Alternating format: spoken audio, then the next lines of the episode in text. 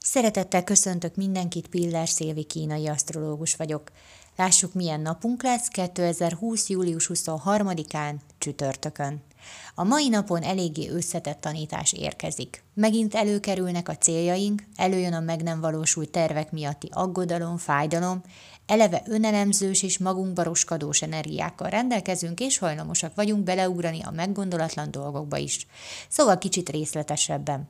Ma tényleg megint a terveink körül forognak a gondolataink, és bizony megsajdulhat a szívünk, hogyha azon töprengünk, hogy mit nem értünk még el, és mi mindent valósíthattunk volna meg.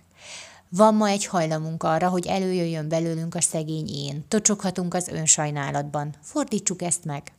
Először is, ha eszedbe jut, hogy még mit nem valósítottál meg, akkor ne sajnálkozz. Helyette ezt az energiát fordítsd arra, hogy lépéseket teszel. Az érzékenységedet önsajnálat helyett fordítsd a tervezésre, mert nagyon jól látod, hogy minek mi a hosszú távú hatása. Erre viszont figyelj oda.